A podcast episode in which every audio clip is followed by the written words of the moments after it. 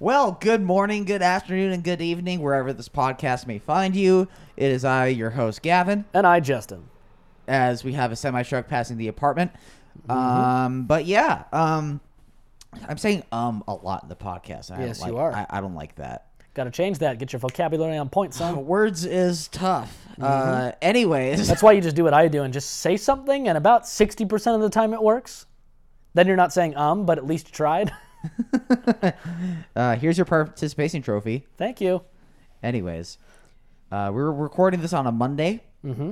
to be released on Tuesday morning, and we have some catching up to do. Uh, I have some cars that I haven't necessarily had a word vomit about. I'm about to uh, create a word vomit on my Instagram. Kevin likes word vomiting. It's a lot of fun. Um, I do it after I do word drinking. Like now. as I'm reaching for my full percent beer. This is the first, po- first podcast that we've had full percent beer in Utah. I know, right? Crazy.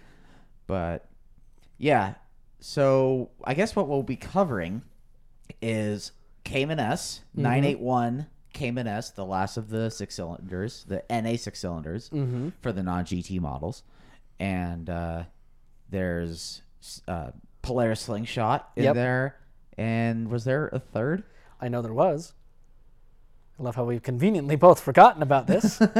Aren't you supposed to be like my secondary like memory backup? supposed to be. Aren't you supposed to be mine? Fuck. this sounds like a flawed system. Um. Oh. See, I'm starting to drink, so that's at least my excuse. What's yours? Retardation. I would I would say mental exhaustion is That. a, legitimate yeah, that that would be a legitimate. because you one. work a lot harder than I do. Yes. um, no, I mean I can't remember if we were going to mention. Oh, uh, oh, you. I think you were going to quickly, briefly mention Veloster N because it just got Road and Track Car of the Year. Uh, it did uh, their performance car of the year because that was.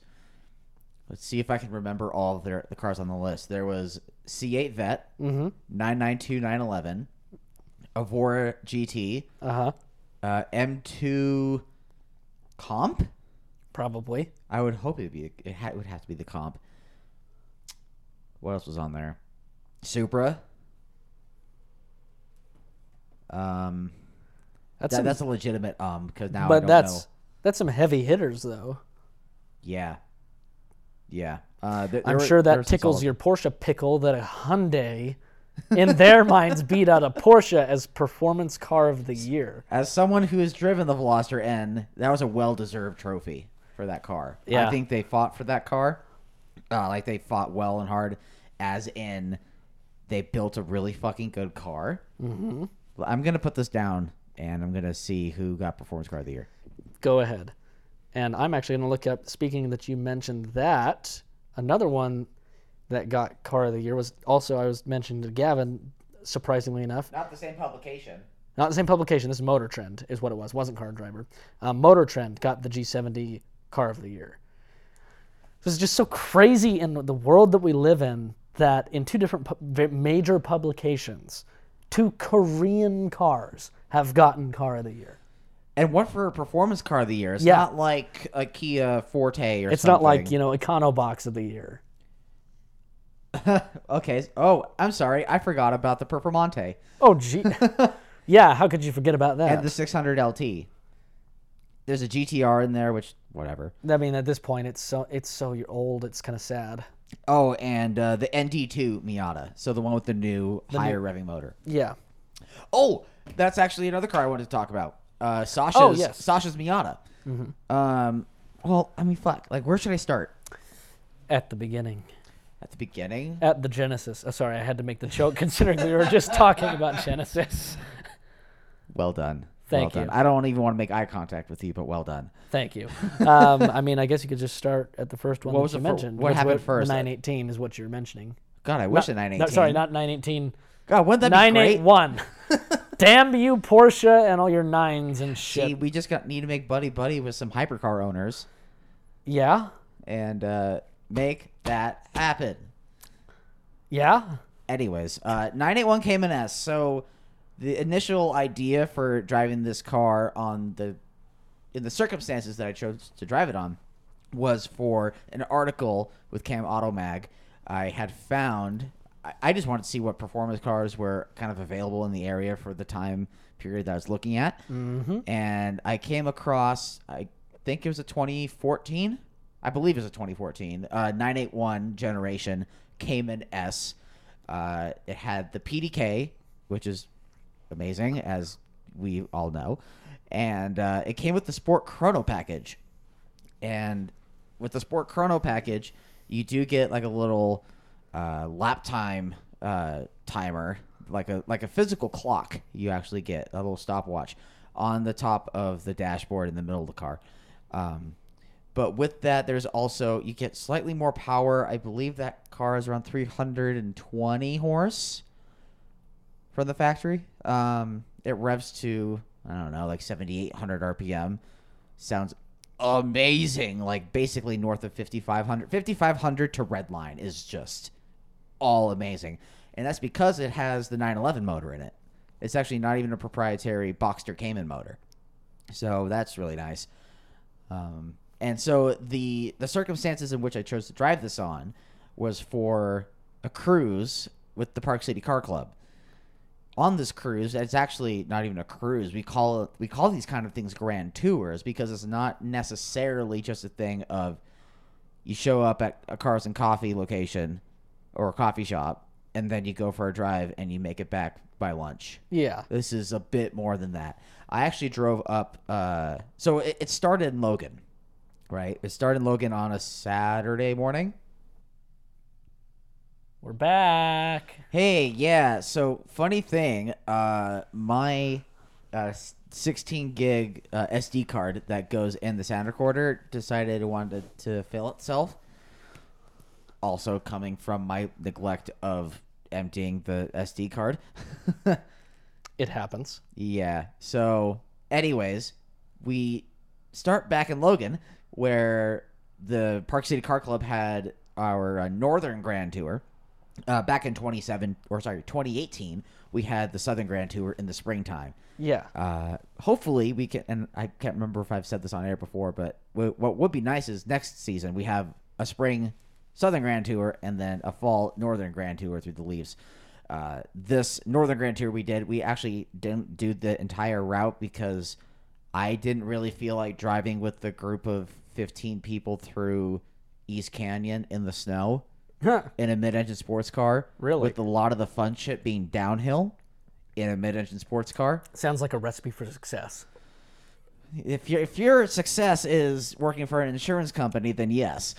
My definition of success in that case is yeet. Yeet. You would all be it'd be 15 cars in succession yeeting off a cliff. that would be a great fly on the wall moment, moment of just seeing car after car just yee yee yee, just like around hairpins. I just got this me- like this image of you know some southern guy just oh Lord Jesus and all these oh, cars Jesus just, is a fire. just all coming to the end of this curve and going off. Well, have you seen the? I can't remember what sim it is, but there is a racing sim where they took uh, Reliant Robins and they raced them around Monza, Uh-huh. and just the first chicane, just like all of them, just fucking just you know dog Um, I believe it first appeared in actually Forza Horizon 2. There is a um, there's a Reliant series. It's, just- it's spec reliant. yes, where that's all you can do is have Reliance, Well, yeah, it's, it's a spec series at that point. and all they do is go go. That's really fucking funny. yeah. Um, but anyways, back from that little tangent. Uh, yeah. So where where was I? I was talking about Logan Canyon. And then how we changed the route, or you changed the route. Yeah. So what we ended up doing is we, is we spat out Monte Cristo, uh, into Huntsville, and we ate at the one restaurant that's named after a person. Chris, Chris's, Chris's. Yeah, uh, it's a good spot. Uh, but anyways, back to the car though, because this whole discussion was supposed to be about the car and not Yeah. the trip, because I had already talked about the trip. Uh, the plus sides, I mean, fantastic linear power. It sounds great. The trans is amazing. Yeah. I don't even really feel like I'm losing that much. Like I'm not losing out on much, being in a PDK as opposed to a six speed. A six speed would be nice for some things, but PDK is just too perfect in my eyes. Uh, as just a driver's trans, Yeah, it's it's because on that version actually, it's not like you had Porsche's weird inverted. I think that's also a thing that comes with Sport Chrono. yeah. because the Sport Chrono, or I'm sorry, the base Cayman of that same year, it had these weird inverted buttons. And I know I sometimes say that Porsche can do no wrong. I will see Wow. to it. Wow. It's not a thousand percent true. There's a couple things that they haven't done super great. Well, good because that would also be mathematically incorrect. So back in 2014, and I believe it has it has changed at some point. I can't remember where the cutoff date was, but there's a button, and it, this is all one assembly that's on the top two steering wheel stalks. Okay, Yeah. so you with your thumb, you push the button away from you. Believe that was the downshift. Yeah. And you pull that same button assembly on the uh, backside to upshift. so that um, It's kind of like the, the theory of you know with modern race cars or the sequential boxes, you pull to upshift and you push to downshift. Is that but in a paddle button assembly? It never. I, I drove it with everyday driver and it didn't make a fucking bit of sense to me for four days or three days. So, um, BMW did that exact same thing for years with, um, for instance, Matt's 2006 6 Series does that exact same thing. Oh really? You push back on the paddles like this to downshift and pull them to upshift, either one. BMW's version makes more sense though, because this is actually like a part of the steering wheel stock, like like the spokes on the steering wheel. Yeah. that this happens. Whereas the BMW ones are on the wheel. Exactly. It's Yeah. Mm-hmm. behind the wheel. It's its it's its own thing away from the wheel. Mm-hmm. Uh, yeah, but the uh, Sport Chrono does not have that. It has the regular paddles. It has regular, you know, Up is right, right. Left for down. Yeah. And what was actually really really cool though, what I did like, uh, I think Raymond's car had this as well. You know, on the steering wheel, how it's like clear or like that black bit, Yes. and on the left there was the Sport and the Sport Plus lights. mm-hmm. that this had that as well. Is a so e- every GT car comes factory with Sport Chrono, Yeah. uh, and then when you get Sport Chrono on other more pedestrian Porsches, is where it becomes an actual option. And this had that, so that was Yeah. a lot more uh, concise and uh, cohesive in its packaging.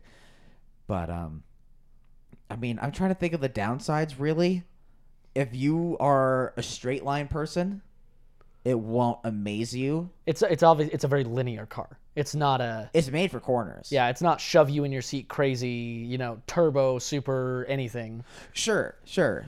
Um, But I think that's just a general. I mean, even the GTS are that way. They're fuck. They're fast as fuck. But even like Raymond's GT3, except for the launch, you're like, oh, it's just kind of m- moving along, and then you look at the speedo, you're like, oh shit. right. I mean, but the sounds are amazing. yes. It's yeah, yeah. It, it, it's super smooth and linear. It will get definitely get you there. Um, but it's not a car I'd want to have in Texas. I'll just put it that way. Yeah. um. Let's see what. I, but I will. What I will say is, this was probably of c- cars of current value. If we're talking about tw- 2019 values, Uh huh. for what I expect out of a car and what, what I enjoy out of a car, for something that was south of 50 grand, Yeah. I don't really know what would have been that much better as an experience because it didn't beat me up on the freeway. It has seven fucking gears. Yeah. Like when when you're cruising on the freeway doing 80, you're doing just north of a thousand RPM, and you're just chilling. Uh, I- what I will say was the infotainment is still from 2014. It feels old.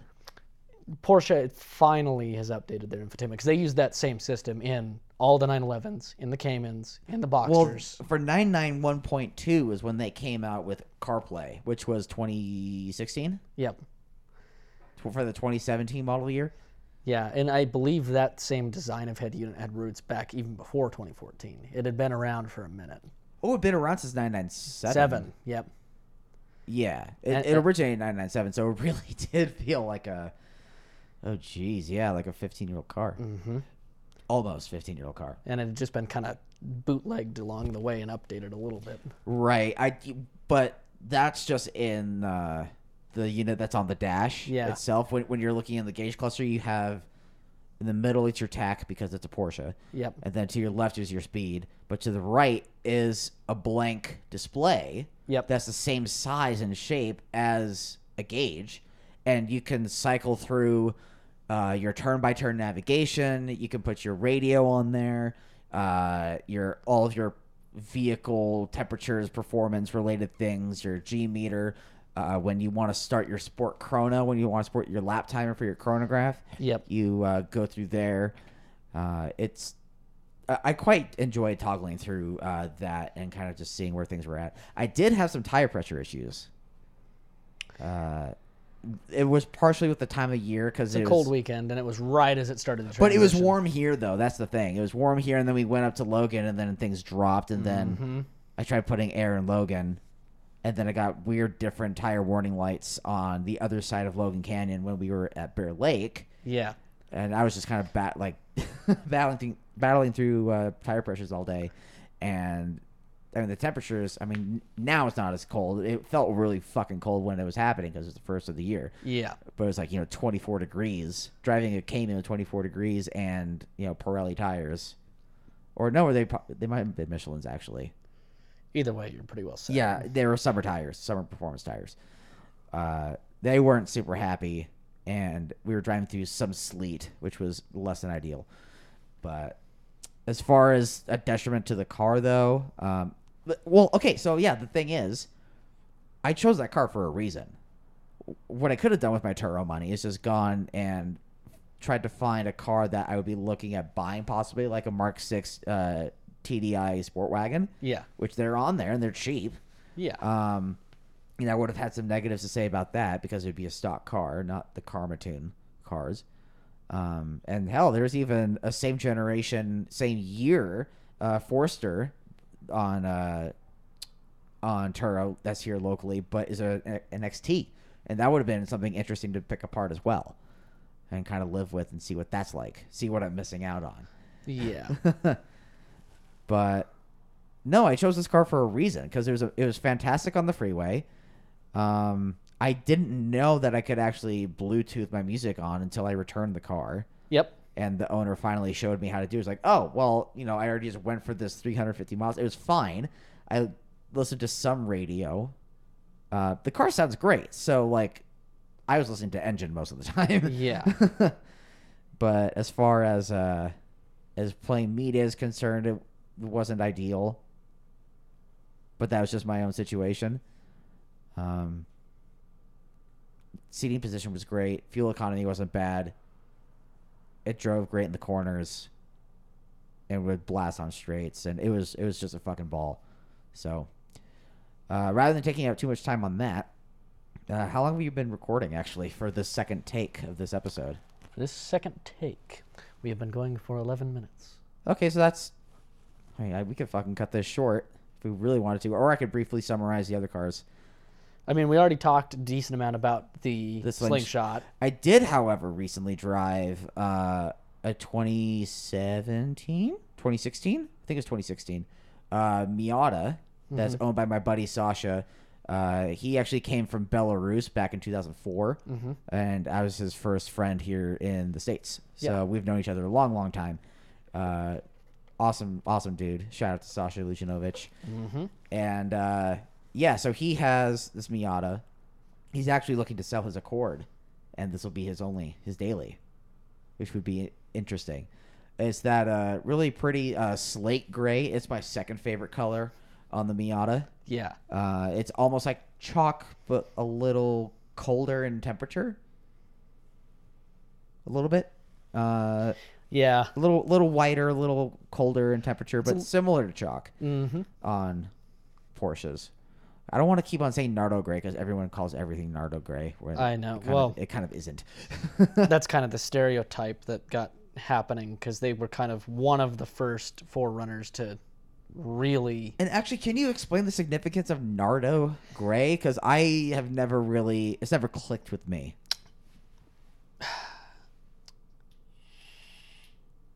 And I don't even know the significance. I'm actually going to pull it up right now just to see if I can find anything real quick. Um, While you do that, I'll I'll talk about Sasha's Miata. yeah, go Um, ahead. So the the package that he bought, he bought his used for a reasonable price. Uh, Sasha actually has a, a knack for finding cars and uh, parts, car parts for at a very reasonable price, and like quality items for prices you wouldn't really believe. Uh, he actually has.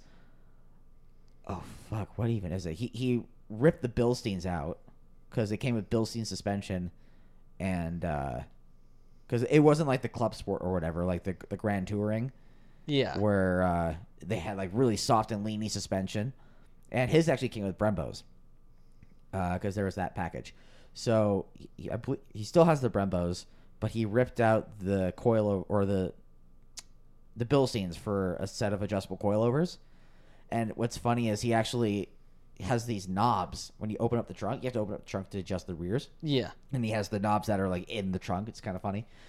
Um, but we went for a blast. I, I'm gonna say that's probably gonna be my last blast through East Canyon of the year, because it's just gonna be kind of shit from here on out. But uh, yeah, we did a drive after work, and he drove for a little bit, and then I had to go, and he just has some kind of cheaper. Uh, I think they're Nankangs actually for tires Yeah. and then upgraded pads. I believe upgraded fluid. Ha- it- it must because he's tracked the car. And then these tires, his shift linkage is the same. He has a different knob. Oh, he, and he has some aftermarket exhaust that sounds the business. It really is more exhaust than induction noise. But when you uh, when you put the top down, Yeah. you can actually still hear it Nice. like out the back, and you you hear it behind you. okay. It's so- just a really pleasant note and a pleasant sound. Uh, but yeah, driving that car really igni- reignited the feeling of like, oh god, these new Miatas really are good. Uh, but his is actually the most dialed version that I've had or that I've driven because I've driven Donnie's. Mhm. Shout out to Donovan Colton. And I drove one of the brand like the new ones when the ND was fresh off. Uh, working with Everyday Driver. Uh, it wasn't a press car actually, but it had fewer miles than some of the press cars that were out there. It was a private owner car. He had just gotten it. yeah. It was so, like 700 miles on the car. so it was real fresh. It was super squeaky clean. This was in like what September of 2015, and uh, yeah, that, this is the best uh, ND Miata I've ever driven, and probably one of the best Miatas I've ever driven, if I'm honest. Because all the Miatas I've driven are still, you know, four cylinders. yep. Um, I haven't driven the new higher revving motor. Uh, I'm gonna aim to do that probably next year, maybe before we start our season. Just kind of get some background on that. Ideally, I'd like to drive one back to back with another ND with like a pre, like the older, like the ND one, and see what that's all about. But yeah. uh, yeah, I, I that was just a fantastic experience. You you can still feel the rear end. For for someone who hasn't driven a Miata, it's harder to explain because it still retains a bunch of its Miata ness about it. Yeah. But the rear end never wanted to like. Of course, if you wanted to put your foot down in a corner, it would step out. But a lot of the time, it wasn't just a stepping out of the rear end so much, but there was a communication of, oh, I know exactly what the rear end is doing. And that's a feeling that is hard to get on a lot of modern cars now, especially when the ones that you and I have been driving have been either front wheel or all wheel drive. Yeah. And it's even weirder when they are rear wheel drive, but the engine's back there weighing it down. Like it, it's a different experience than that. Yeah. Um, but yeah, I mean, shifter was fantastic. Engine revs just is, is super. It, it, it was basically perfect for how quick you want it to rev. Um, what is nice about those cars though is you can leave traction control on all you want, but it will still allow you time like some room to play with corners in, in, in terms of uh, sliding and rotation. It's pretty great. You, you should drive that car. You, I think you'd like it. I still have yet to drive a Miata. I know. I think you should drive Sasha's because it'll ruin all other Miatas for you. So, little interesting ditty on this from what I found. On. Nardo, There's effectively two theories um, accepted as to like where it came from. Um, they're mainly just to do with more the heritage or like why Audi chose to call it that. But basically, the color, nar like Nardo, as in the racetrack. Mhm. Nardo was in the racetrack was one. The other one was um, the first Nardo car was the S3. wasn't the RS7 or anything like that.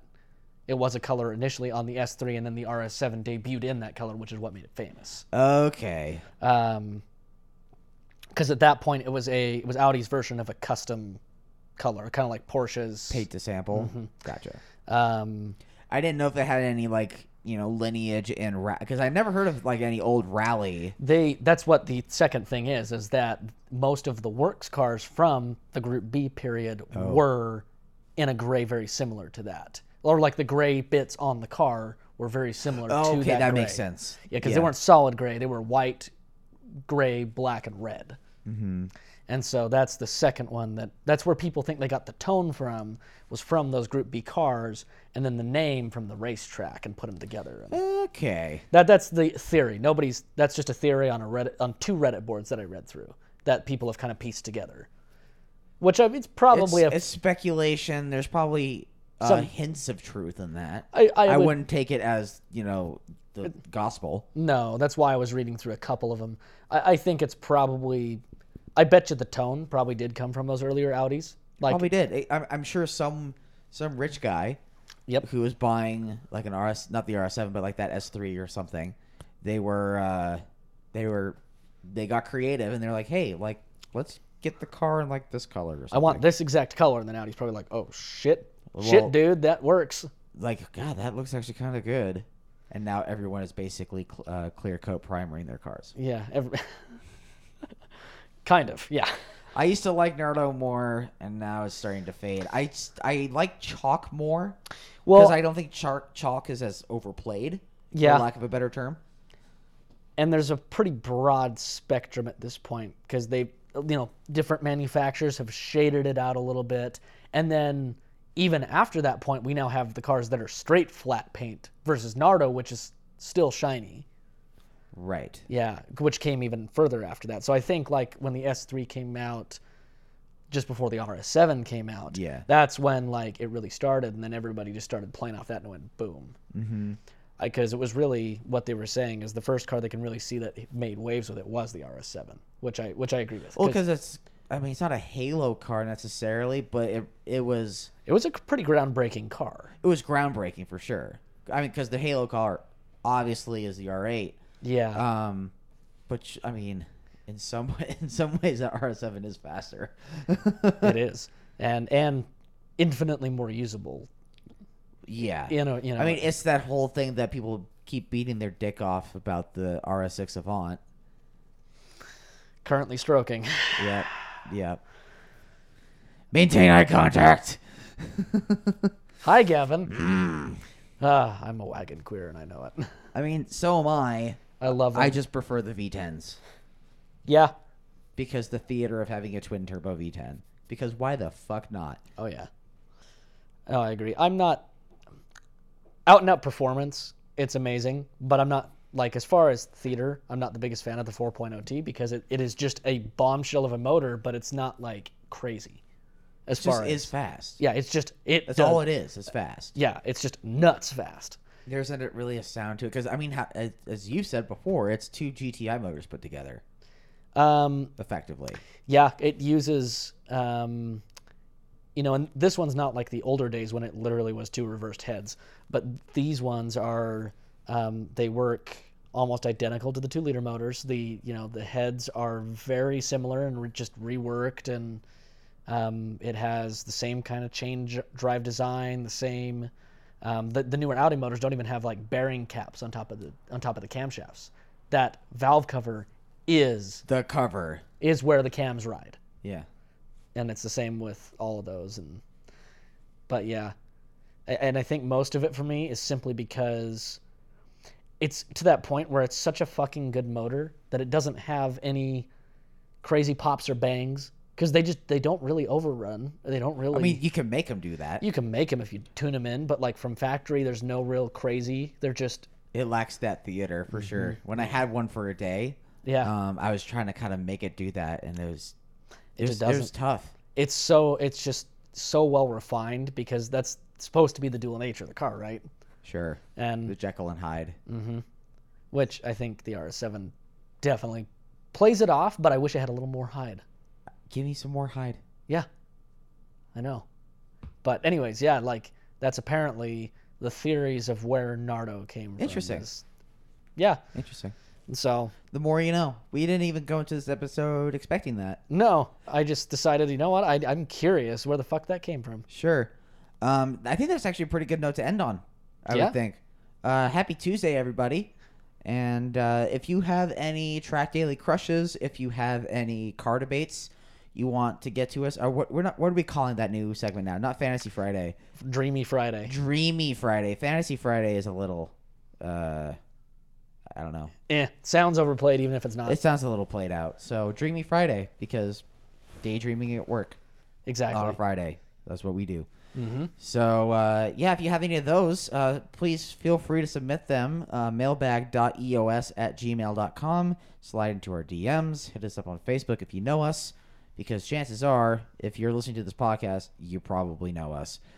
But uh, yeah, until next time, I've been Gavin, I've been Justin. and this has been the Expedition of Speed podcast.